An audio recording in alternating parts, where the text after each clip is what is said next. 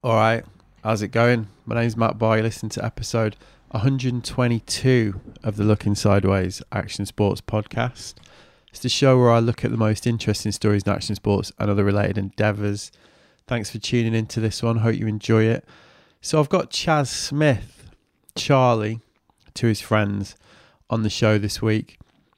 I mean, I'm going to say Chaz is probably the most notorious surf journalist and writer on the planet right now, really, along with uh, Derek Rielly. He runs Beach Grit, which is a hugely successful surf platform that's achieved notoriety by essentially shamelessly riffing on a theme that runs through surfing like a stick of rock. It's that anti authoritarian, increasingly libertarian stance, actually, epit- epitomized by the deification of people like Mickey Dora you know the deal. You know, if you if you follow any kind of surf or surf media, you you know this trope. And the result is that Beach Grit is a modern anti-Val stronghold, really. You know, cheered on by a vociferous, and I'm going to say at times slightly homoerotic cheerleading squad of below the line commentators who gleefully take aim at absolutely anything in their sights that they deem to be contrary to that vision of surfing that I've just outlined, whether that's the WSL, a perennial target, or more recently, the COVID 19 surf ban situation, which is a particularly relevant point right now because, you know, that whole strain of protest. I think at the time that I'm recording this, you know, there was Huntington Beach had just had this huge protest of people.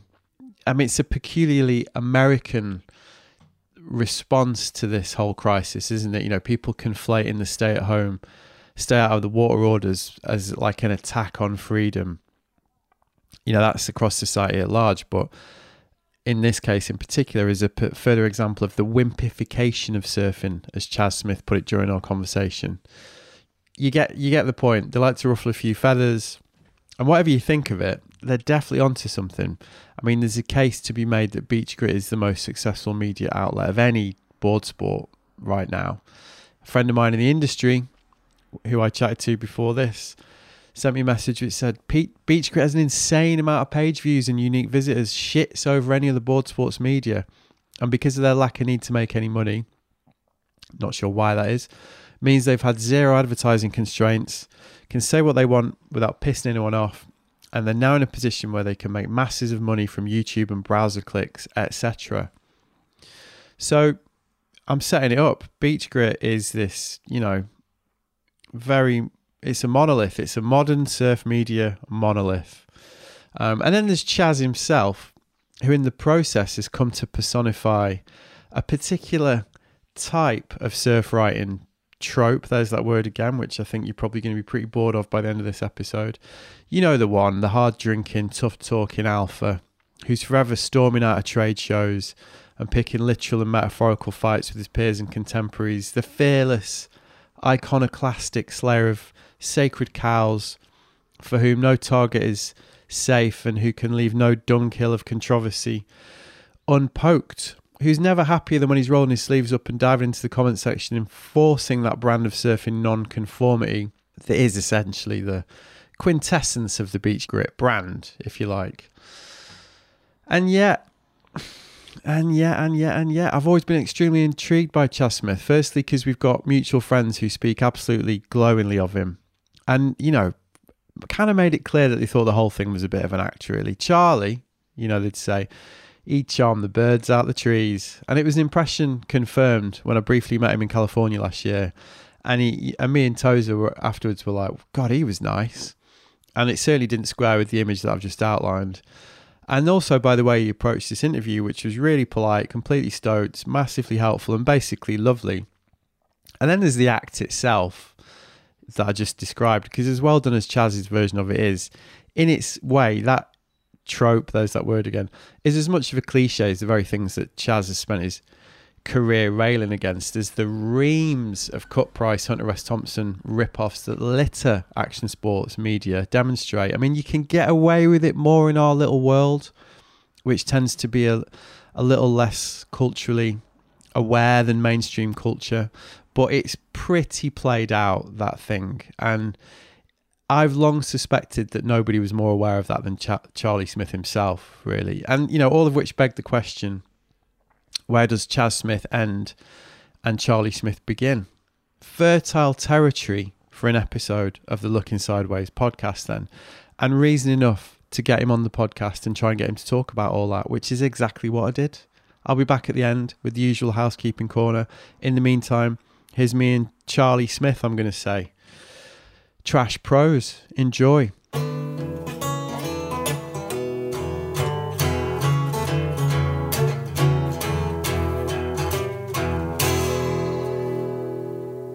And how's life treating you over there now? It's okay. The I mean, the weather just got good again, uh, and the beaches here in San Diego are kind of open, but it's all just so absolutely nonsensical in terms of like they just opened them up. I think it was on Monday, but you know we have a long stretch of beach here. Uh, it's North County, San Diego, and a lot of different access points. But what they decided to do is open the beaches, but only open one access point. So they made a nice choke choke like a f- mass humanity choke point. They made a bottleneck uh, for you. Yeah, just for just for fun. Just they closed off all the other stairs, all the other ways down to the beach. They allowed people to really bottleneck together and then spread out on the beach, I suppose. Right. Because that because I spoke to somebody in LA the other day, and they were saying that it, uh, it, was quite hard to kind of work out what was going on. Actually, he was like, "Well, they've opened the beaches, but then they're going to close them again." But it turned out it was just Orange County that got shut, right? It is. Orange County felt the jackboot on the neck. It was right. they were naughty, and so they got Governor Gavin Newsom's wrath. So yeah. and how and how's how's it going down? Because it does seem to be kind of degenerated into like a, a culture war at this point it, over there. It, it is, which is so bizarre to me that uh, this is a, pol- I mean, has become a political issue, I suppose, where I think I get thrown into the Trump supporting camp just because I'm skeptical about the uh, about the response, which I couldn't care less about Trump, and it's bizarre to me that yeah, it feels like if you're you know a Trump supporter or on that side of the of the aisle, then yeah, you are skeptical about the about the lockdowns and all that. And if you're a liberal, then you have to be supportive of like massive panic and locking doors and wear a face mask even when you're driving by yourself in your car. So did that did that evolve as it went on? Did it start out that people were kind of like broadly accepting of it, but then as it's gone on longer and perhaps the numbers haven't been as anticipated and all that stuff, everybody it has basically devolved onto those sort of two lines that's what it feels. And then and it, you know the it feels like there's numbers for both camps like that you know there's numbers that, that suggest it's not nearly as serious uh, as it was made initially made out to be. And then there's numbers of course on the other side that it's the deadliest thing since the black plague. And so i think people have entrenched into their camps over here and then just find available data that supports their beliefs which i guess is exactly the way it was before which is frustrating because this thing I felt could have, I don't know, been non-partisan. Pre- precisely, and and or made kind of different alliances, which I think it is at, at a small level. Like I know people who you know are crazy, you know, I mean, die in the wool liberals, who are skeptical and so are finding common cause with people that they you know haven't listened to in years so but i would like to see that happening in a bigger way because i, I feel that i don't know this the whole thing is just so weird, right? I mean, the both the response to it, what it is, like it feels or my perception I guess is that the way people feel about it is based on their own personal belief systems as opposed to, you know, what it really is. Yeah, I mean, so obviously over here we had Brexit, you know, for like 4 years. I think it's coming up for 4 years. And that was like I mean, I use the word culture war phrase cultural advisedly. You know, I mean, that was like basically, as you just described, entrenched positions that you could, you know, find any amount of info data to back up your position. And, and, and you know create a, and similar to what's going on over there with Trump obviously like you said. And I kind of was a bit like you I, uh, initially I thought wow it's nice to have something that hasn't devolved instantly along those lines. Because initially you know everybody was just trying to get their head around it but it is incredible how quickly that's happened and I mean, even completely. and even more it's almost like in this country it's another layer to that old debate basically, because it's kind of perfectly. It's interesting that you say it's almost like crossing a few lines. You know, you said you've got liberal friends that question it, and sounds like your position is somewhere in the middle of that. You know, but over here, it's definitely just essentially devolved back into those two two camps, really. You know, people either, and yeah, I think you're right. I think it's like left and right, isn't it? Left left people basically like, well, no, we need to, you know, we need to kind of hold this down, see where it leads, and people on the right kind of either making the libertarian argument or, interesting enough, over here being massively pro-government. Yeah, the, the, right is quite split, you know, because and it's tricky for the right, isn't it? Because you, you know, either you back it and say they're doing a good job, or you kind of go even further down the other way and you say this is all bullshit and it's unnecessary, which seems a bit, you know, more ex- over there. It seems that's the extreme version of what's going on, right? Yeah, completely. So where do you had, where do you sit on all that? I mean, I just think that there's a not everywhere is New York City, and I think there's the leaders over here are pretty absurd in how they're treating it. Like again, like you know, opening the beaches, but making a choke point where people have to get together in very close quarters in order to pass each other.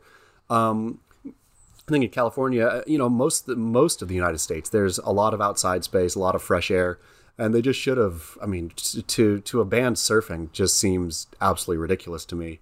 You know, surfing is I think the ultimate self isolating sport or or social distancing sport, and if anybody paddles, I mean, imagine if somebody, if you're out in the lineup and somebody paddles within six feet of you, right? Like, I mean, that doesn't happen even around here, at least. Even you know, on the best days where of course, there's places that are, you know, like tightly packed points and trestles, I guess, can get pretty packed in there, but you're never sitting within six feet of another surfer. So I don't know. I just think that the way that the officials have dealt with it, it seems like a lot more panic based and fear based than it is based on actually what's happening. And, and again, you know, I mean, not to sound callous, but it is a disease that targets, you know, basically the immunocompromised, the, those with obese, underlying conditions, all that kind of stuff. And so to just toss the entire economy, the world's economy, into the dumpster fire for this, I don't know that history will look upon this as one of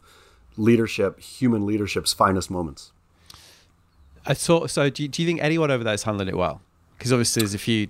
You mentioned Newsom, you know, Cuomo in New York, obviously Trump. Um, do, you, do you kind of feel like that? Like the whole response has been pretty flawed.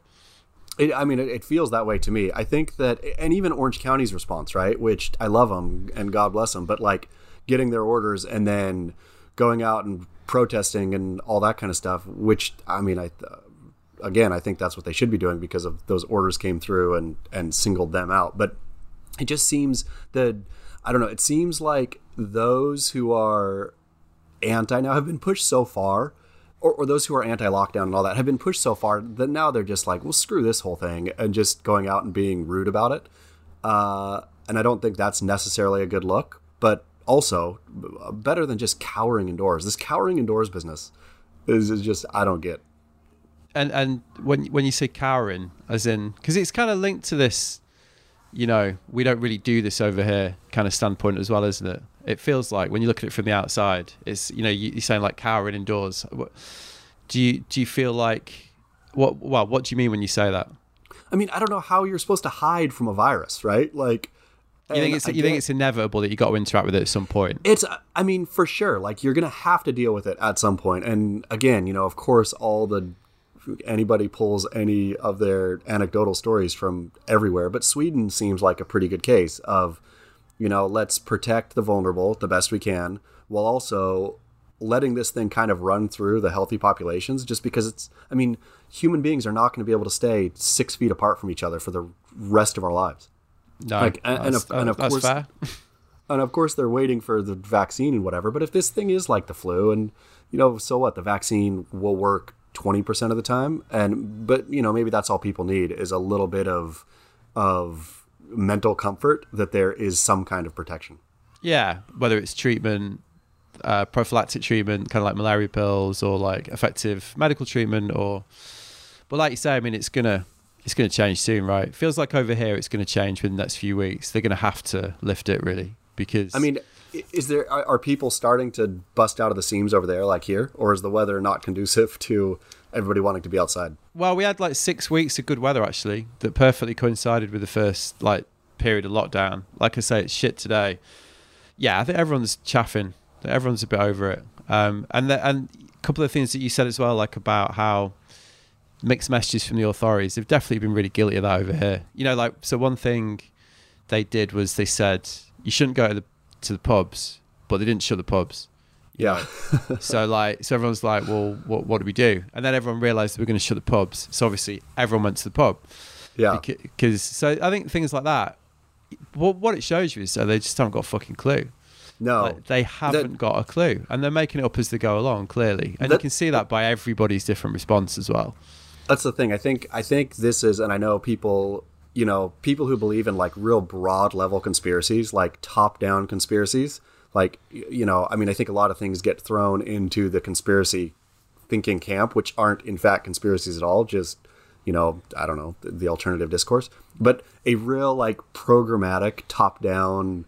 You know, the world leaders kind of are conspiring to do X, Y, and Z. I think this coronavirus just laid that, any thinking about that absolutely bare because it's been, I mean, like you said, so willy nilly, so half measure here and a weird overreaction here where none of it makes any sense. None of it's it's not good for the economy. It's not good for the disease itself. It's not good for anything. It seems like yeah, just world leaders just have lost their minds.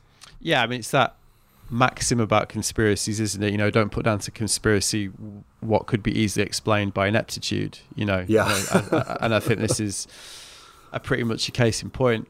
But you know, obviously the surf debate has been fertile ground for you guys at Beach Grit. You know, the last few weeks. You there must have been a part of you that's kind of been relishing that. The fact that It was- the fact that you know there is just such a brilliant debate to be had right now. completely and that and initially especially like when i think the the visuals of people at the beach and people surfing you know that look like they're sitting close to each other in terms of the the way the mainstream media picked it up was they were they were nice visuals. Uh, and so the fact that surfing somehow became a flashpoint of of the larger debate for the first couple weeks i was over the moon about it. Now i'm so tired. Like it's a there's there's nothing to say anymore right? It's like okay we can write about the next protest and the next protest and the next beach closure and the next arrest and the next whatever. And it just seems tired because there's no you know it's just a i, I feel the story's just dead at this point i would just like it to get back to normal Yeah, yeah. I mean, I I would happily I would jump off completely agree. the, uh, there's only so many yeah times you click can bandwagon yeah, there's only so many times you can have that same debate, isn't there? Essentially, Yeah. the same argument. Like, did people? So were people not expected to surf? They basically said you shouldn't surf over there. Was that the, was that how it started out? It was it's so it started out. I think there was pictures from who knows where. They might have even been pictures from New York or something, where surfers were sitting close together. And so down here, the San Diego County authorities just thought, okay, that's it. We and who knows why. I mean, I have no idea what they were thinking. But so ban surfing all of San Diego County, which meant no surfing at all. Like it was it was a crime. So to go to the beach Right. and try to surf, you'd get you'd get either arrested or ticketed. Uh, to you know to be even in a park stalling for a minute was a crime. Orange County left a bunch of theirs their beaches open, but it was all just this weird patchwork of regulations. Like I think the state beaches were closed, but city beaches in certain cities were open. So it was kind of this yeah a, random patchwork. So if you wanted to surf, you'd go up to Orange County, which is obviously bad for Orange County to have San Diegans and people from Los Angeles coming down. So yeah, but it was but it was a crime. And uh, did you um did you find when that so when that kicked off? I'm interested in how it works at Beach Grit. Do you because it's you and Derek basically, right? So do you Yeah. when you got a story like that, are you both a bit like right? We can. Is there is there an element of like editorial? Like, let's see how far we can push this. Like I mean, always. I think the the beach grit way is just to milk a story till it's absolutely dry. So any angle we can hit it from, any, you know, there's there's no such thing as too many stories on the most banal subject ever. So initially, it was just like all cylinders firing, and I think we rarely discuss that kind of stuff. Uh, it's mostly just I wake up in the morning here and start hammering and then go to sleep and he wakes up in Australia and starts hammering and oftentimes it's on the same subject. Yeah, I mean, I guess you you you are you are the you are Beach Grit, right? So it's not like you need to have the, like the editorial meeting or whatever to like discuss it. I'm sure it's just what you guys do. But yeah, I guess it's it was kind of, it was almost like perfect story for you guys this at one point, wasn't it? Because it, it it was like it ticked so many different boxes. You know, authority, um, surf culture, like how and how people react to these conformities, which is a big theme of what you personally Com- do, isn't it?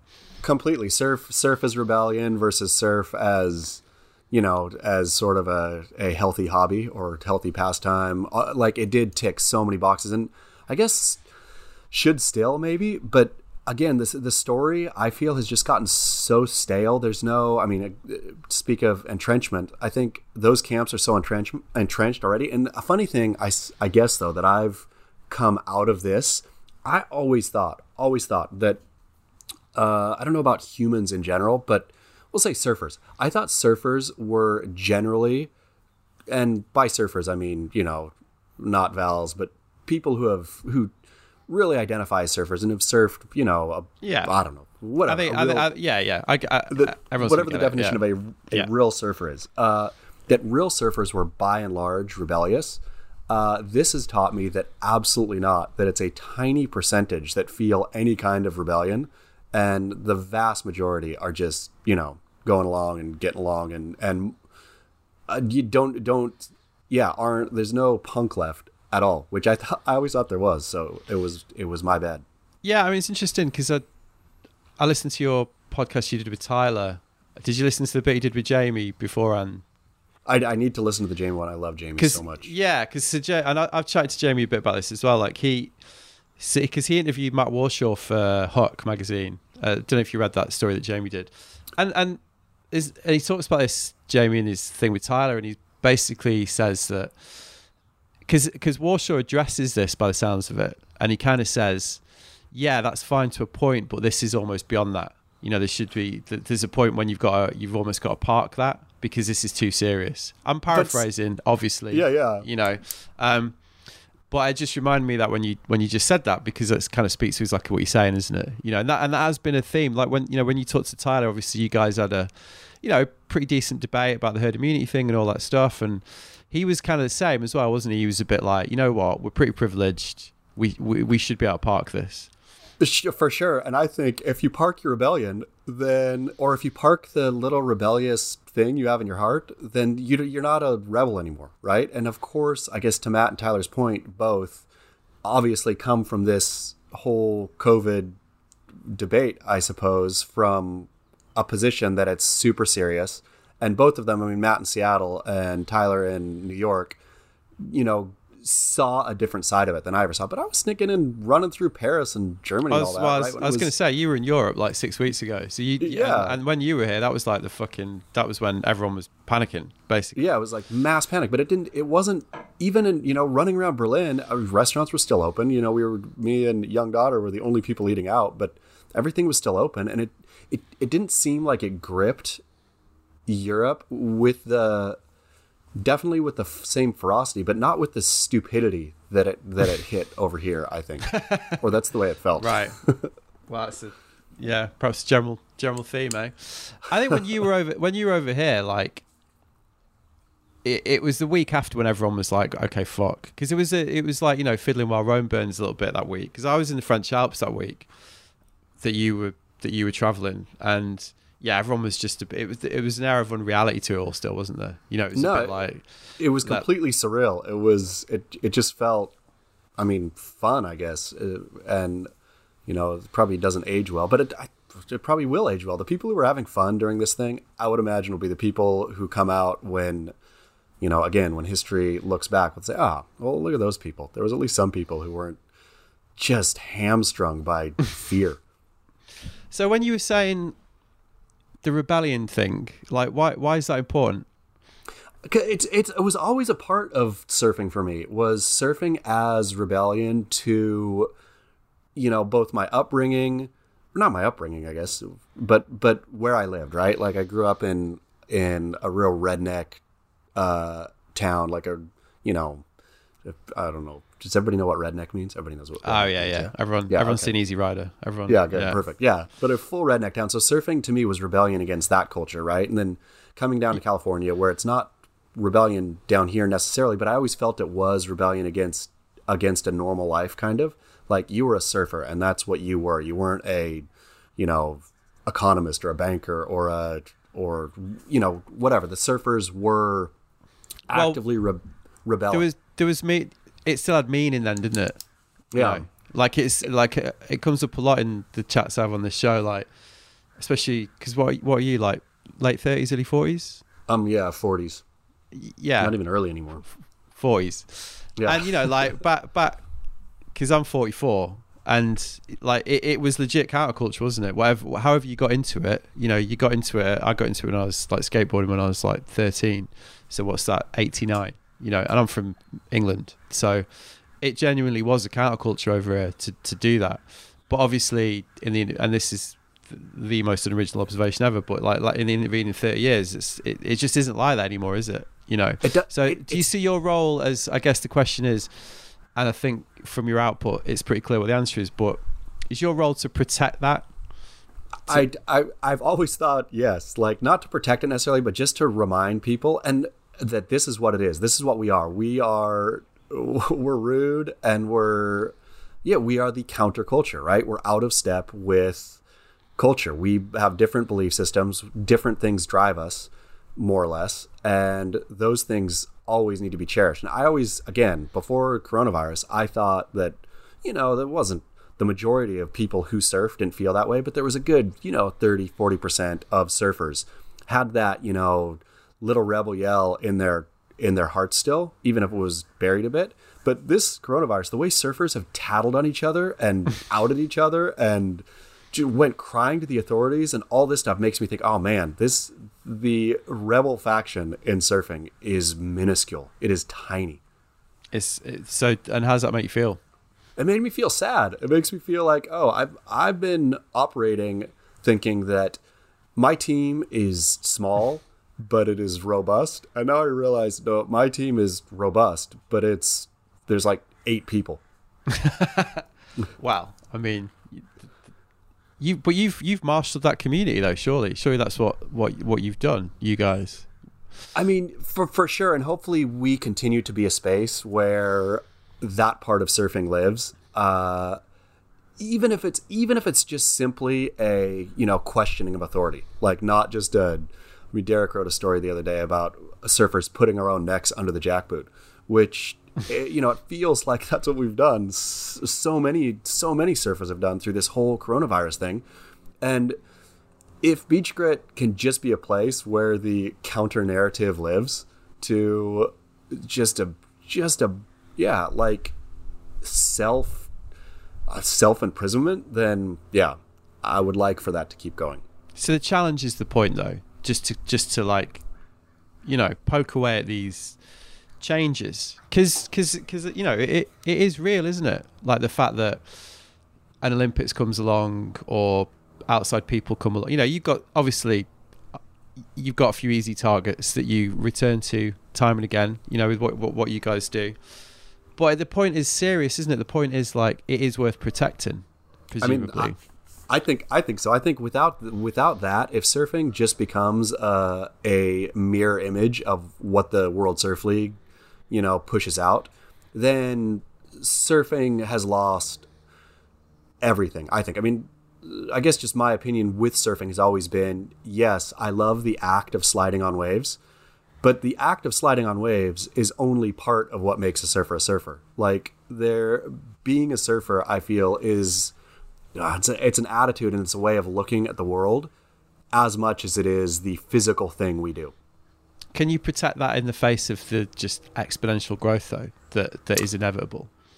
No, but I but I I, I suppose I doubt uh, the exponential growth theory. I think that Really? surfing is difficult enough uh, to sort of self-regulate a bit. So as long as there can be, and again, um, maybe it's time to build a bigger rebellion somehow. But as long as there can be a little rebellious faction, enough people will be falling off, unable to surf or unable to keep interest because it's a pain in the ass to do, more or less.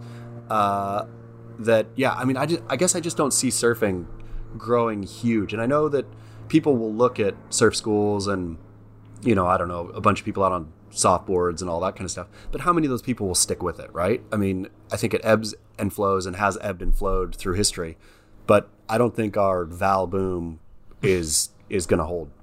Really? That's I don't think. Do you? It feels like over here, that is, yeah, that feels like the growth area to me over here. I don't. I, I mean, I don't. You know, I grew up in the shadow of California. I don't know California beyond like a surface level, probably cliche of what Californian surf culture stands for, and you know, sideways culture generally. So I can't speak to that because I just wouldn't be qualified. But I feel like, I, and and obviously it's different in Europe. You know, you've spent enough time in Europe to to know that. But over here, it feels like it feels real. That it does feel like that that is growing that that part of it. It it feels like to from my perspective from here, it feels like England, the UK really discovered or or really didn't discover, but surf culture now is a thing there where Yeah. it wasn't maybe before there were surfers but there wasn't a surf culture. Now it feels like the surf culture is there. And so I wonder if, you know, but I wonder if there was room for growth, right? If there was room to fill out a bit more and then just watch the the person who, you know, stood up and went straight in the whitewash and at Cornwall. And uh, Have you have you been to have you been to England? Have you surfed England I have, yeah. or the or have. the, or the UK? Where'd you go? I went to Cornwall. Oh, you How do you did. pronounce it? Cornwall? Cornwall, yeah. What Newquay? Yeah, Newquay. That's Wow. right. Yeah. When was that? It was in 1996 or 7. Okay, well, And you were just traveling around doing? Yeah, I, was. I actually I studied at Oxford for a semester. So it was Oh, you did. during that time. Yeah. Oh, okay. And what what was that? Was that like uh just an exchange thing? It was kind of yeah. They they had a program there uh, called the I think the Middle Eastern and Renaissance Studies program at Keble College. So I had to drop out of college and then go study there, and then drop back into college. Right. Okay. See, yeah, but you feel like it's over here. We've finally got a bit of a foothold. You can see that. It it feel and it feels like from my perspective outside that now English surfing is a thing. Uh, where before it just seemed like there were people in England who surfed, Yeah. but but now it feels like there's a distinct English surf culture. And what do you? So I'm really interested in that. So what does that look like to you? Like, Uh, it looks like a mix to me of kind of uh, a little or not a little more a- a lot more a more culturally sophisticated um, east coast surfer like those the not florida but like you know yeah, like the, ones- the north, northeast. Yeah, Yeah, the- New, the New Maine York. and- New, New yeah. York's a good example, right? Yeah. precisely precisely so it seems like a more culturally sophisticated version of that and by culturally sophisticated i mean like just in the english way in the downton abbey kind of way Yeah, yeah. In the yeah, I think that's a really good comparison actually, because I think I think they do. You know, obviously, there's a few obvious um, points of comparison, but yeah, I think that's fair. Like I think the, the surf that's not notably good, but can get good sometimes. Yeah, and you pretty know, cold. Yeah, cold. A, a band of people who really are on it. Like I'm sure you can Yeah. totally score if you know exactly wind, tide, where to be, you know, and have you know boats or whatever to get there. Uh, but then you know most people just just having fun surfing. Yeah, yeah, yeah. I think I, I chatted to a friend of mine who's like a British longboarder who's, you know, travelled a lot, and I guess over he'd, he'd be considered to be like a you know a professional British surfer. Um, yeah, I think I think we were saying the same thing that we're still we're still kind of out on a little little limb somewhere, but it is it is developing for sure. Which So- does that does that does that feel good to you, or do you worry that okay, we're just gonna have a? I mean, because there's absolutely no way that enough people are gonna crowd Newquay, Nui. Ah, I mean, it's the same argument over as everywhere in the world. Everywhere, It's everyone, just too many, Everyone, too many, too many. Everyone thinks it's too crowded. Everyone's arguing about wave pools because obviously we've had a few of them. Yeah, Um, yeah, I mean everybody. Even I mean I where I surf in Brighton, which is like an hour south of London, which is probably the shittiest surf in the UK. Really, good. Like there's a scene. There's people, you know, there's people surfing today. Um, even even here, everyone's arguing about you know it's too busy, quality waves. Like it's just universal, isn't it? Human nature. but but to me, those are the fun. Also, some of the fun parts about surfing. The fact that surfing as a as a thing, hopefully, and and again, hopefully with the wimpification of it all, uh, that that people people will still go out and bark in the lineup and stuff, right? Even the guy who just started surfing, hopefully he gets out there and figures it out enough to go bark somebody off his wave.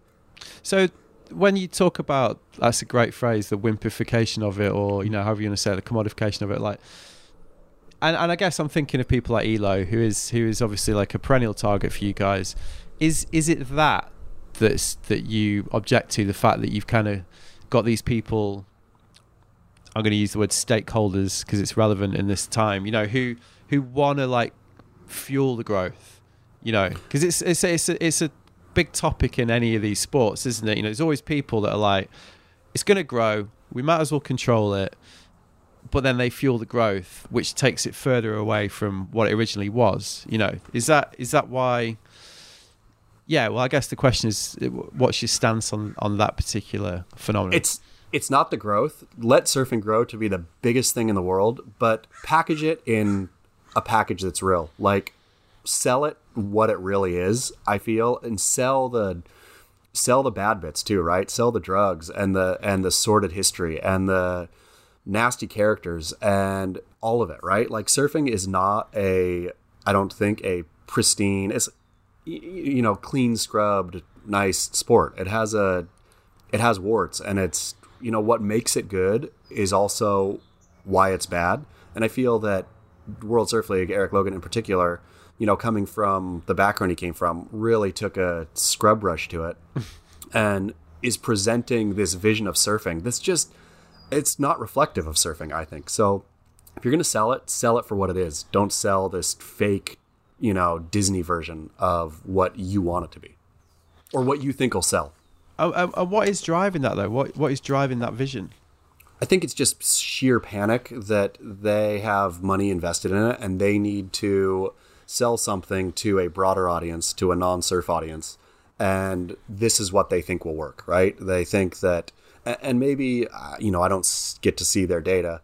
I'd be real dubious if it is working. Their, you know, the content they put out from Transform to whatever else. But I think they feel that if they have this super neutral slash crazy positive uh, slash you know sunny boys and happy girls doing beautiful things, uh, that that's what will will catch with main you know mainstream audiences. Yeah, but but and, you know to even peel it back another layer though, why does it need to catch the mainstream audience? I mean, I think they're they're they need to make money. They need to make up their. They, have got a, they've got a beast that needs feeding.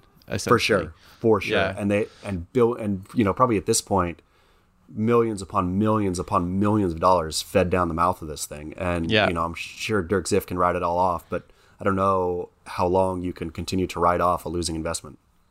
I thought that was really telling on your conversation with Pat and Erik on your podcast the other day I think I can't remember who said it. One of them said like the problem we've got is describing what our thing is, and you were like, no, we don't. That's not a problem. like, and you just straight away were like, it's you know, bang, it's that. Um, and I did. And, you know, there's always this argument like we need to make it like tennis. You know, we need to. We, it needs to be. And I am always a little bit baffled by that because it's like, at some point, surely you have to say like, this is what our thing is. You know. I mean, that's the thing too. Is I think uh, I'll get who did I I got in a debate with somebody else about it too. That that surfing is hard to describe, or it's hard to understand who's better or worse, because you know the judging is so subjective, and you have to know this move and that move and whatever. But I think that's only true when people are surfing shitty waves. I think yeah. that you could put, you know, two world class surfers, Gabriel Medina and Italo, out at world class, you know, at, at a good day at Cloudbreak, and I think the general public could pick the better surfer uh, eight times out of ten. Just well, well, know, that's what surfing's got going for it. I mean, like above and beyond skateboarding and snowboard, and if you take those as examples, like a much overused word, gladiatorial. Everyone in the fucking world can watch people surfing a wave, preferably a big wave, and understand that as a concept, as and and and like you say, and intuitively go, that guy's better at that. Whereas yeah. like skateboarding, I mean, I would buy that in skateboarding. It is a problem in skateboarding, like trying because basically and snowboarding, you end up just beating people around the head with like, no, that was really hard. You know, you The- need to you need to appreciate how hard that was. But sir, you don't need that in surfing.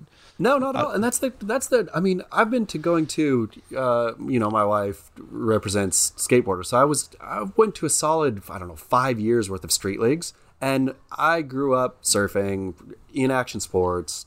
You know, skateboarded horribly, but skateboarded. I could not understand the first thing over five years. I could not understand like every single time a score went on the board. It would be an absolute mystery to me how that score was what it was, or why that surfer was or skateboarder was better than the other one. But which Yeah. is exactly that. Oh, he did it switch. Well, okay, great, but it wasn't. I didn't understand that.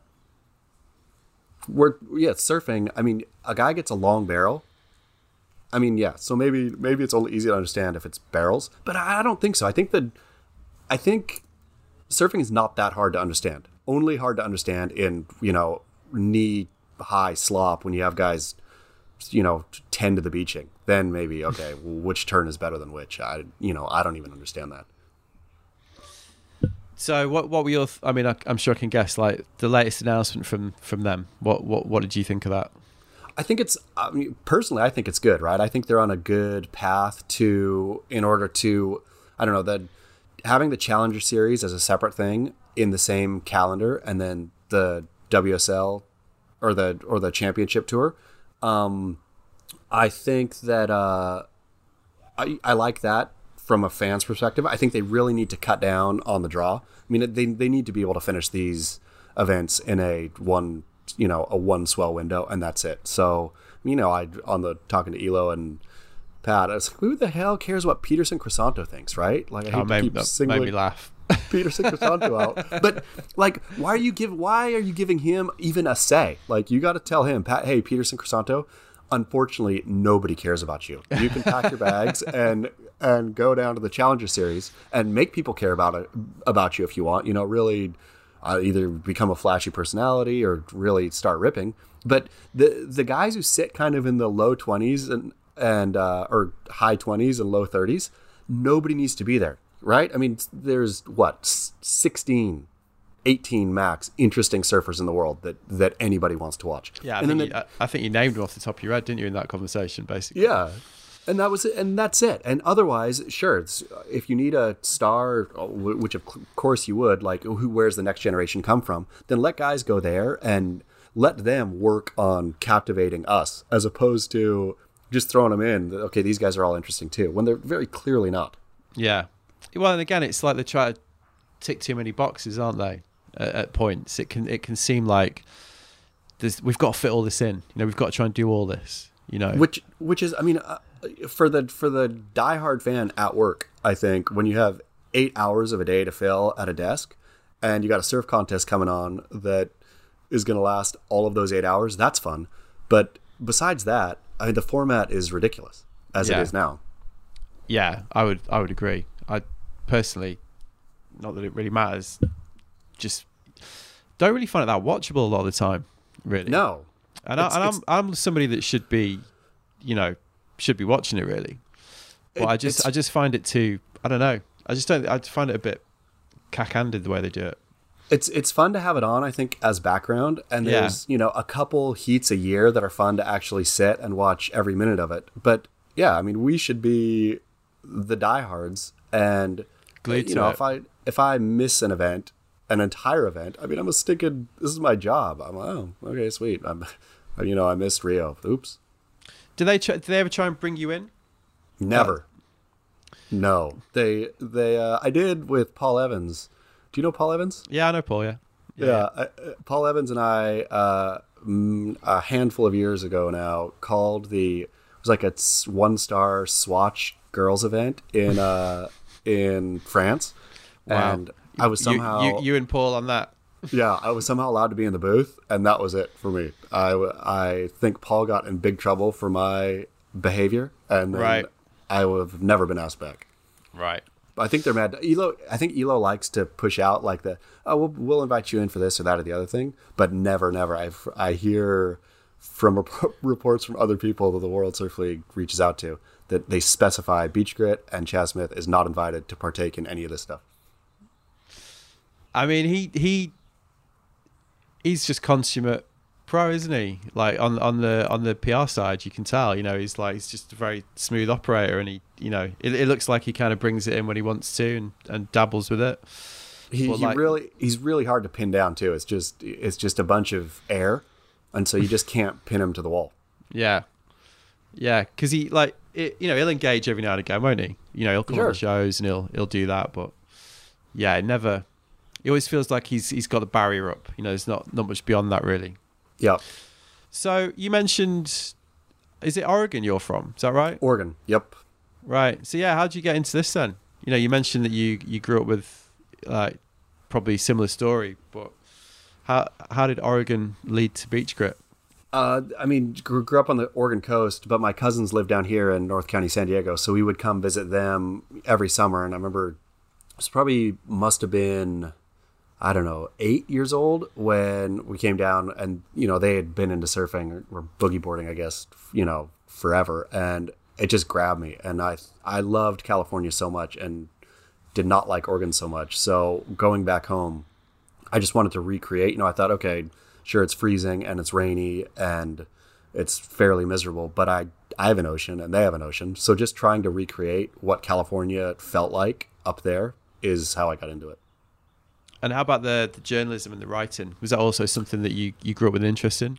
No, I mean, I yeah, like I I sort of fell in love with reading. Uh, I guess at Oxford, um, I was supposed to be.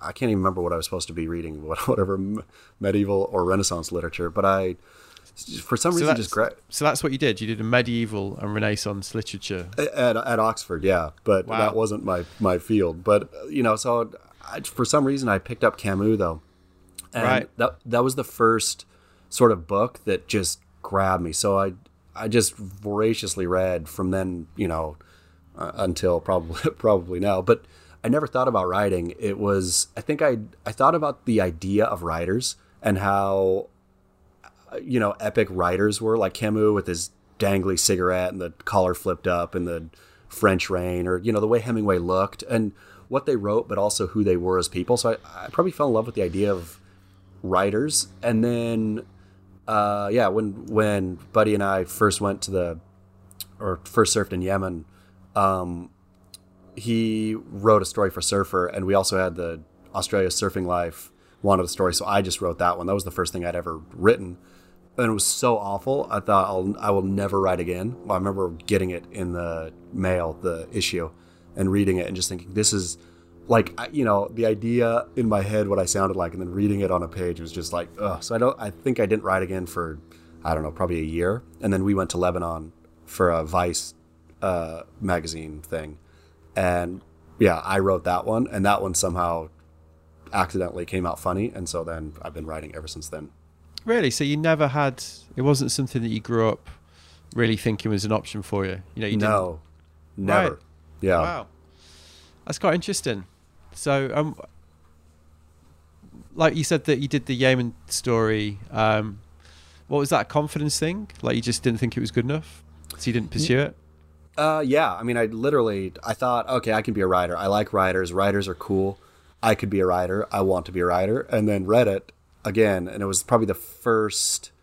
I mean, I was a, I was, you know, I'd written school stuff and whatnot, but that was the first published piece I'd ever had, and it was just so awful. It was so terrible. Yeah, so I just thought I, just, it was so bad. It was bad enough for me to think, oh, I'm I'm very clearly not a writer. So Right. there we go. So, how, and what we did on the trip? Obviously surfing, but we was was that a trip you organised, or how'd that come about? Yeah, yeah. We uh, just it was right after 9-11 and um, uh, I remember learning or hearing that Osama bin Laden, you know, obviously Osama bin Laden, once he emerged as kind of the mastermind behind this, uh, and they kept mentioning Yemen. That's where his family was from, Yemen, and I never really thought about Yemen before. Uh, my dad was always real interested in Yemen for some reason. When I was a kid, I guess. So I take that back. He, he every National Geographic that would come from Yemen or had Yemen as a feature, you know, we'd always pour over those ones. So maybe from that, like the fact that Osama bin Laden's family was from Yemen and all this, and then my buddy was getting his PhD in Islamic studies at UCLA. So my best friend. So I went over to his house and remember just looking at the at the map of Yemen and thinking there's got to be surf here, right? Like, I mean, it's Indian Ocean. Like, I thought the Horn of Africa, of course, is going to shadow a bunch of it. But after that, there's, I mean, they've got to get swell and there's monsoons and all that. So, but uh, nobody had ever surfed mainland Yemen. So, yeah, we just thought, okay, this is perfect. It's after 9 11. It's, you know, hot. You know, there's all kinds of Al Qaeda business going on there. And nobody's ever surfed it. So it seemed like the perfect combination. And it was a story that you were going to do, or just yeah.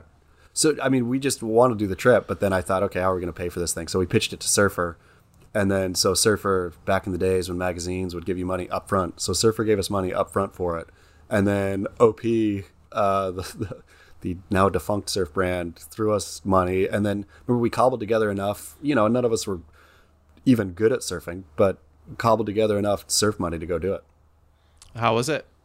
I mean, it was epic. It was it was so amazing, and you know, by the time we had gotten all the way to the Omani border, I mean, yeah, like it was the, I mean, I guess seems hackneyed now, but the you know Yemenis coming up and touching our hair and you know looking at our eyes and stuff. They were the, we were the first white people they'd ever seen. Like we went deep and yeah to places. I mean, Yemen is just such an outstanding company or company country, and I mean, basically started a love affair with the place. I've been back, you know, I don't know, me and same friend drove the whole thing on motorcycles and then went back later and we circumnavigated again. So that's the, I have a book coming out in July, which is basically love affair with Yemen. Oh, really? Yeah, I was going to ask you what your next project was because that's it. Right. Um. So, and that's just those those trips. It's those trips with uh with one to Lebanon mixed in the middle. So I, I went snowboarding in Lebanon. Where, where, Yeah. where, where, where did you go? Uh, obviously? Beirut, obviously Beirut. Yeah, I mean, I've been to Lebanon so many times everywhere. I've been snowboarding too up there, and It's I On the hill? fucking loved it over there. It's How good is so, it? It's so good, and everyone's always like, "What?" You know, but it's. I I thought it was amazing. Love to go back. it's a fantastic country. Yeah, I mean, and so diverse from the north to the south to the Bekaa Valley. To I mean, yeah, Lebanon is a phenomenal country. So I mean, it wasn't that usual at that time for you.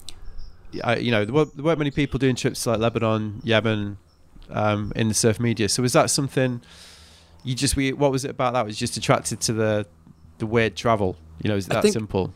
I think it was attracted to the danger initially of you know we did Somalia in there and it was it was comboing up and I don't know why but it was comboing surfing which we were going to be doing anyway kind of you know traveling with either geopolitical intrigue or you know da- just straight up danger or just going places. I mean we were obviously I wasn't good enough to go get a, get a surf money to go surf Indonesia but you know we can go surf Yemen.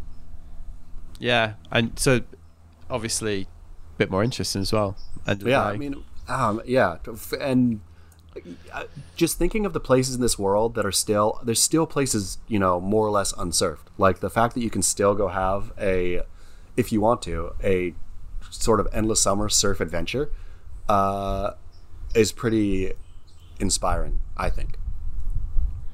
So from that, you started doing different trips, different stories. You mentioned Vice, and that's how it developed. So You yeah, got a so career Da- out of it. Derek Derek Rielly was at Stab had just started Stab at that time, and he read that uh, the Vice piece, and then s- somehow got a hold of my contact information, emailed me, and then that was it. So it was just I started writing for Stab, and then just off it went.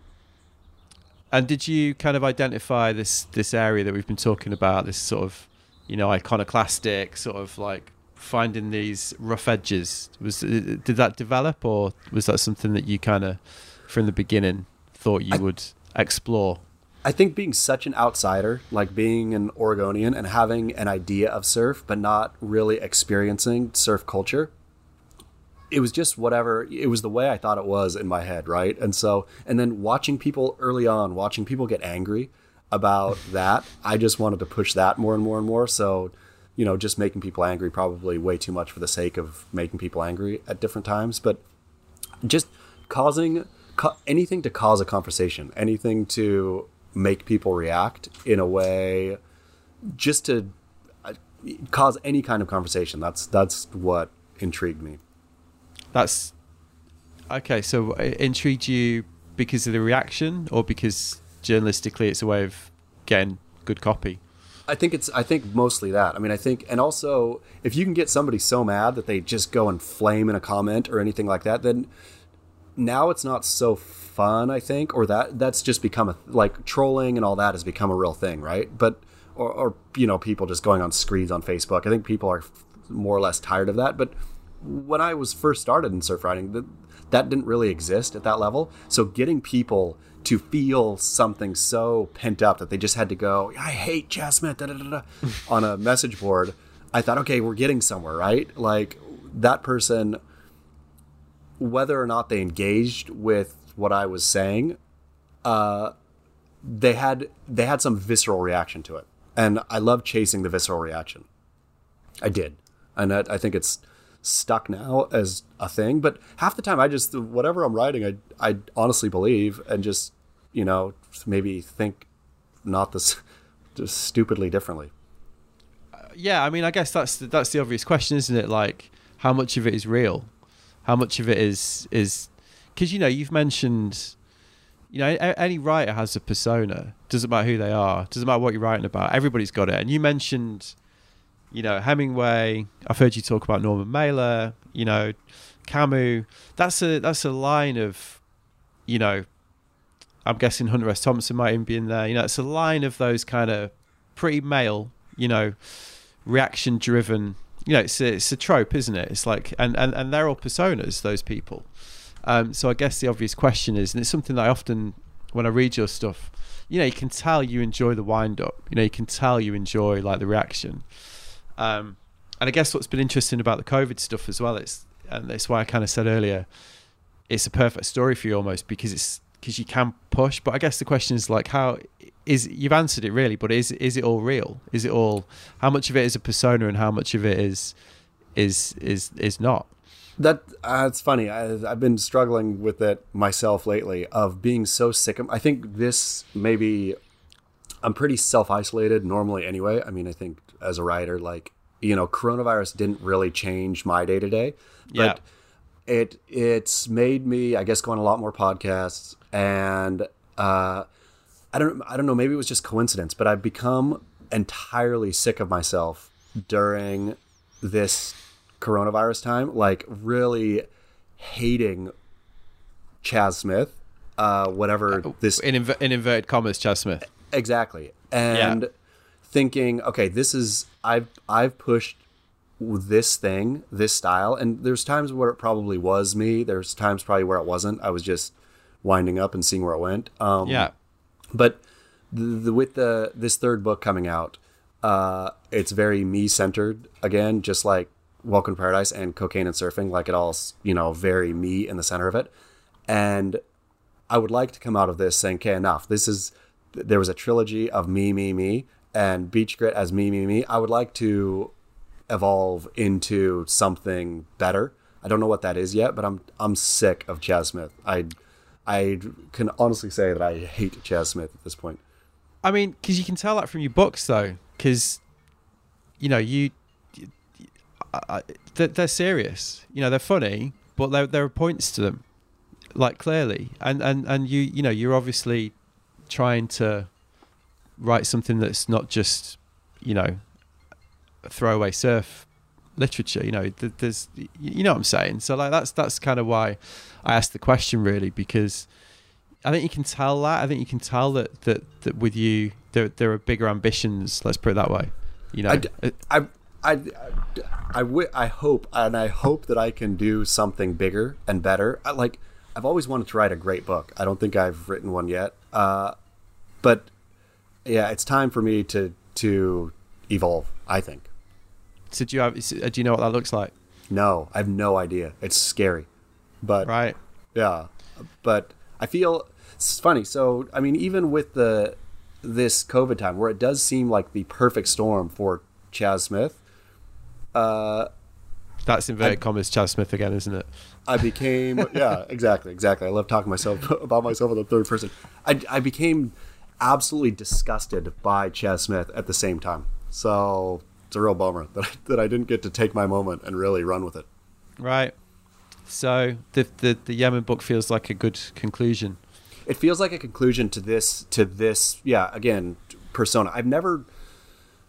There was times that I did think of it as a persona. I mean, because my name isn't even stinking Chas, right? Like, I mean, everybody's called me Charlie my whole life. So when I first started writing, I started writing Chas because it, it did feel like a persona then. Yeah. But then I think I became Chas Smith at some point along the way. And now maybe it's time to, you know, shed Chas Smith. But I, Well, again, it's, I a, don't know how it's a self fulfilling prophecy, isn't it? Especially the role that you've created for yourself in this culture, like you say. Um, and again, that's why I asked the question because I did. I have wondered sometimes. It's kind of fine if you enjoy it, but if you if you get it's the minute you get bored of that, that that's actually quite a difficult thing to to get out of, isn't it? Because because because everybody in this little world has an idea of what it is. And I and I just I don't know what else to you know I don't to to exacerbate people purposefully and just the dance I do I don't know that it ages well on a you know I'm 44 too and I don't know if that looks good on a 44 year old man. Yeah. Well, are you happy with the with the new book? I don't know. Uh, it was really, really, really, really hard to write. I thought it would be easy to write. Um, it took me like a full year, which is rare for me with, uh, with multiple like throw, you know, get through 30,000 words and throw each and every word out the window and start from scratch. I think I did that three times. So I struggled with it and spent more time on it than anything I've written in my life. Um, but I don't know if it's any good. What What do you think the writers you admire would think of your work? See, I don't. I, I that it's shallow and empty and vacuous. That I I pull punches way too often. That I uh, should have a point and not not be satisfied or not think it's funny to be pointless. I think that's Do what they think. Do you feel like um, d- like it's a bit of a weird question, I guess. Like you know, surf culture, surf journalism, or what you would call it. Does it feel a bit easy? No, because I think that there was a time when I first wrote Welcome to Paradise. I thought, okay, I'm done with surfing at this point. Like, this, I've said everything I need to say. Uh, I am. I even wrote a. I'm going off to you know do different things for Surfing Magazine. Wrote my, you know, bid you farewell surfing, and then kind of getting out of surfing for a minute, or I didn't even get out for a second. I think we started Beach Grit straight after that. But uh, there was a time I really wanted to leave because I thought it was just vacuous. But then I realized, wait a second though, any no matter even if you're in politics, even if you're writing, you know, a movie or fashion or every world is a world, right? And has good and bad. Surfing is as much a world as any of it has as rich a culture, as rich a heritage, as, as rich a history. Completely as agree any, with that, yeah. As any world, and so it's just a matter of doing it well or doing it poorly. Well, I, I, another reason I asked that question is a lot of it comes down to your own ego as well, doesn't it? And what Yeah. you and what you think is is is good enough, if that makes sense. Because I completely agree with you. You know, like th- there's there's absolutely nothing. I mean, there's, the, having a career in surf journalism, having the career that you've had is is a, is a great thing. You know, to, the think of all the things that you've talked about, all the experiences that you've had, you've, all these books you've written, everything. But often it's your own inner drive, isn't it? Which is which is saying to you like, yeah, there's probably something else I could be doing here. There's probably something, you know, a little bit worthier, or not. I don't even mean worthier in an outside sense, as in like for me to feel better about myself. You know, and and at some point too, I just don't know really what else to say, right? Which I felt that before, and then found another eight years. I mean, I think we started Beach Grit what seven years ago, so I've somehow found another seven years worth of things to say. but at some point, you know, and who knows? Maybe it'll be forever. Maybe surfing will be will be my field forever. But if it is, I I definitely need to evolve even in that. Like this, I need to get better at what I do. I think I need to for Beach Grit. I think writing, you know, two to three pieces a day and just grinding it out, grinding it out. I, I never have time unless I'm writing a book to actually pause and write well. I'm just spitting. Uh, and maybe, but you know, in this day and age, who nobody has time to sit and pause and read good writing anymore, right? It's just bam, bam, bam. It's clickbait. It's headlines. It's funny pictures, and that works. But uh, you know, I don't know. Maybe at the end that'll be my epitaph. He wrote funny headlines and attached them to amusing pictures. that's gonna be a lot of people's headlines, I think. so, what, what, what what's your plan today? Where you got? I want to write. What so what, what what's the routine when you're writing something weightier? Like do you Uh, can do you, can you sit there and do four hours, or are you have you got are you looking at your phone? Like how's Uh, it work? Do you need to go to a beach shot and you know no internet? No, it takes me a minute to get into it. Always, like I'll be fiddling with my phone, fiddling on Beach Grit, like going back and forth, have the have the word doc up, but you know, be glancing, glancing, and you know, just kind of scattershot. And sometimes I can never get out of the scattershot brain. Uh, but when it works good, it's when I'll if I can lock in, then I can stay locked in for five, six, seven hours. And uh, I mean, still, nothing makes me happier than writing. You know, I'd rather write than surf. Really? Yeah. I mean, I love surfing, but th- I still, writing is the thing I do every single day. And whether it's good or bad or awful or vacant, it's still the thing I do every single day. Is it is it the difficulty that you enjoy?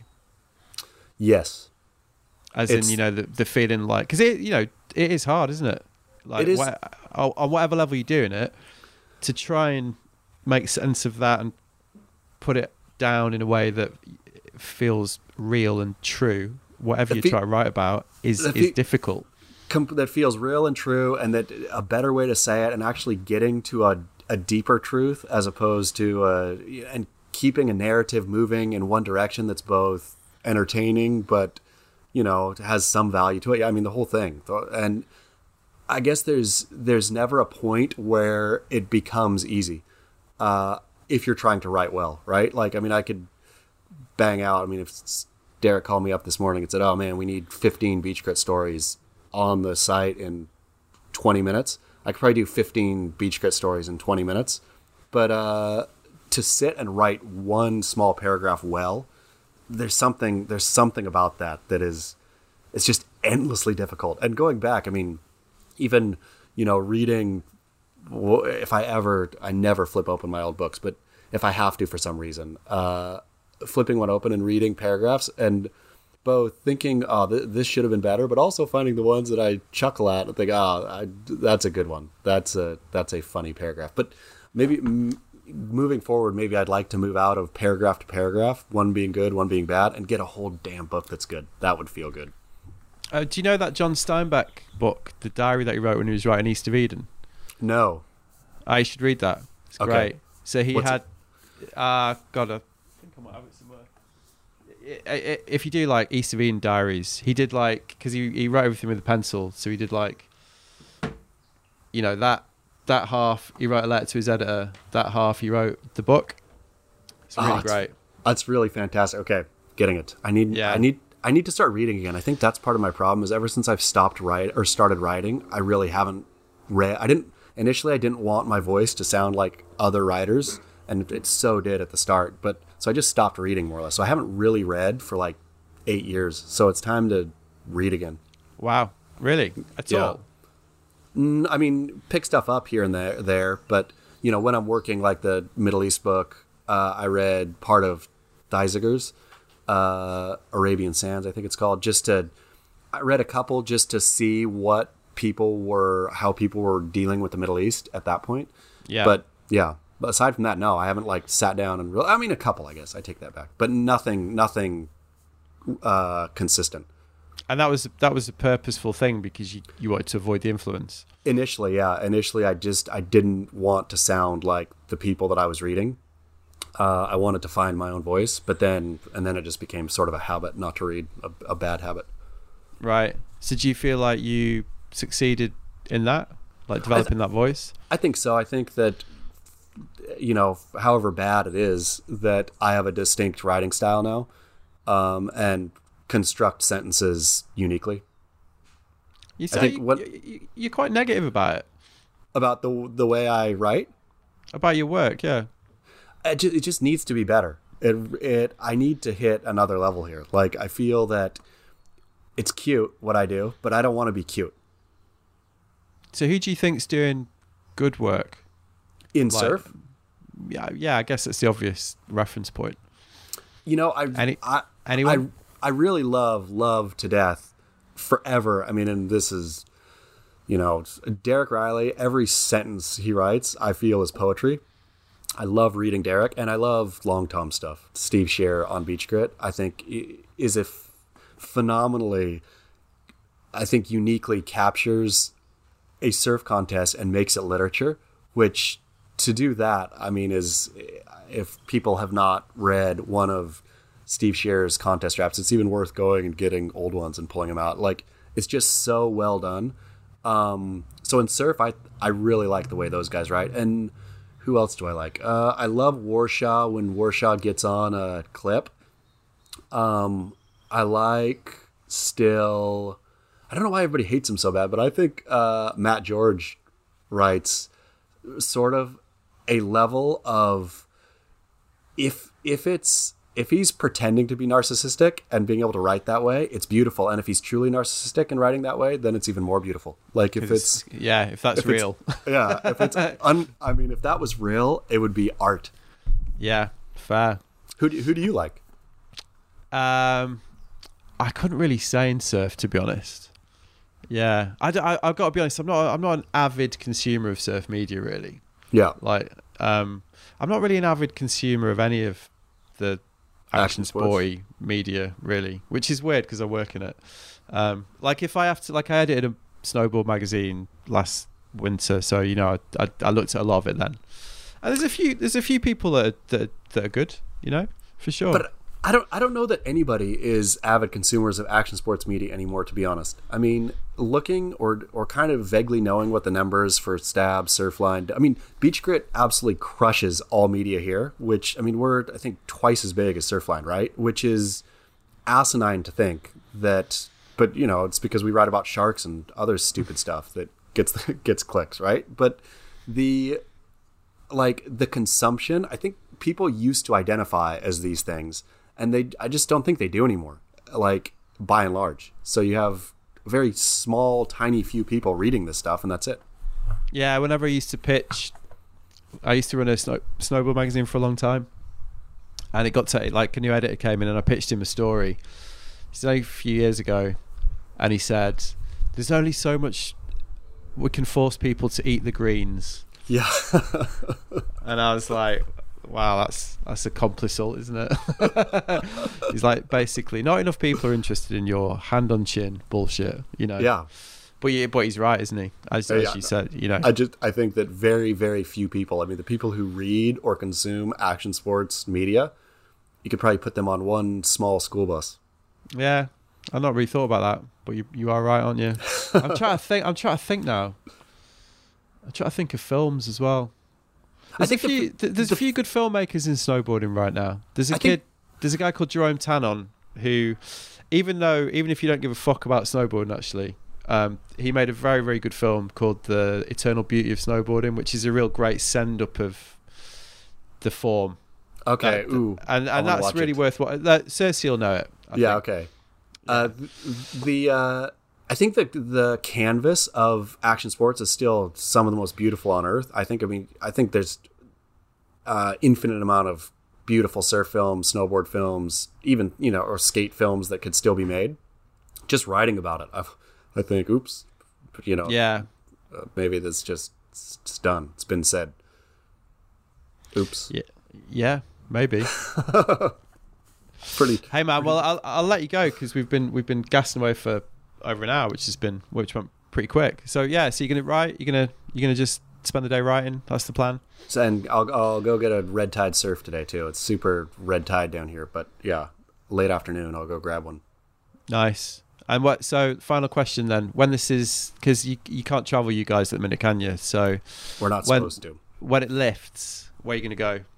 I don't know. There's talk about it all the time. Feeling this uh, trapped down. So right now it's either we'll probably go to either Paris, uh, Tokyo, or Mexico. So those are the ones getting bandied about for our summer summer trip.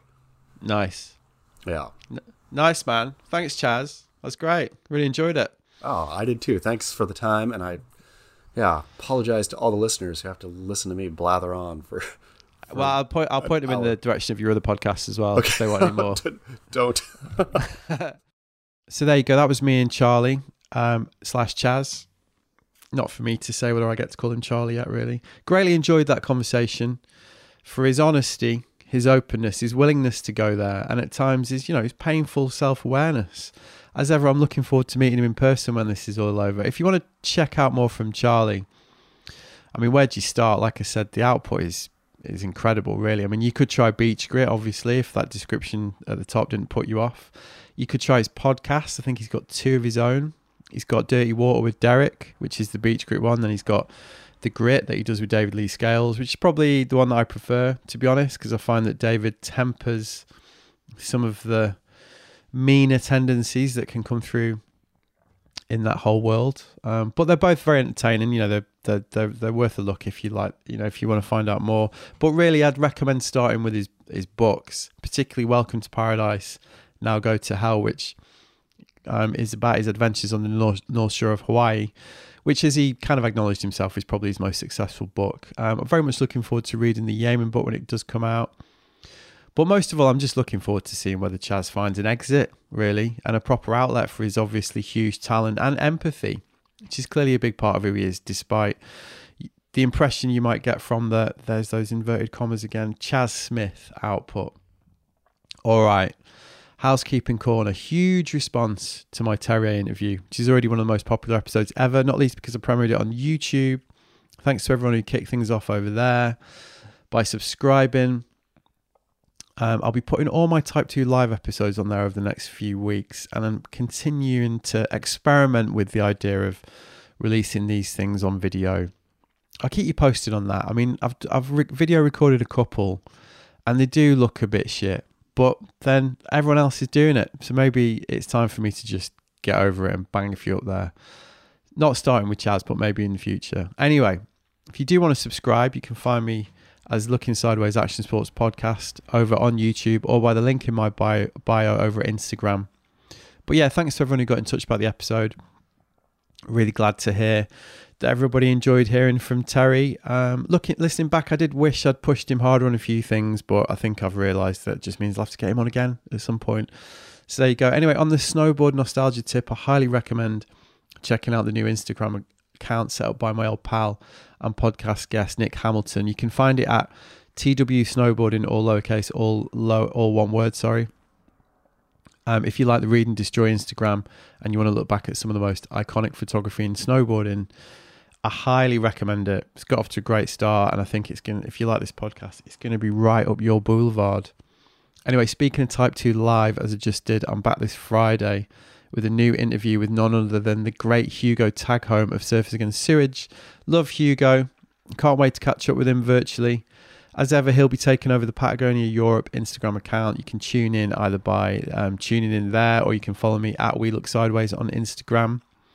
And 8 p.m. this coming Friday, the uh, 11th, I believe, which is the bank holiday. In fact, I'm going to have to look that up because I might have given you. No, it's the 8th. Good job I looked it up fuck knows where I got the 11th from. It's the 8th of May. It's VE Day, in fact. It's a bank holiday in the UK, 8 pm British Standard Summer Time, uh, 9 pm GM uh, Central European Time, even.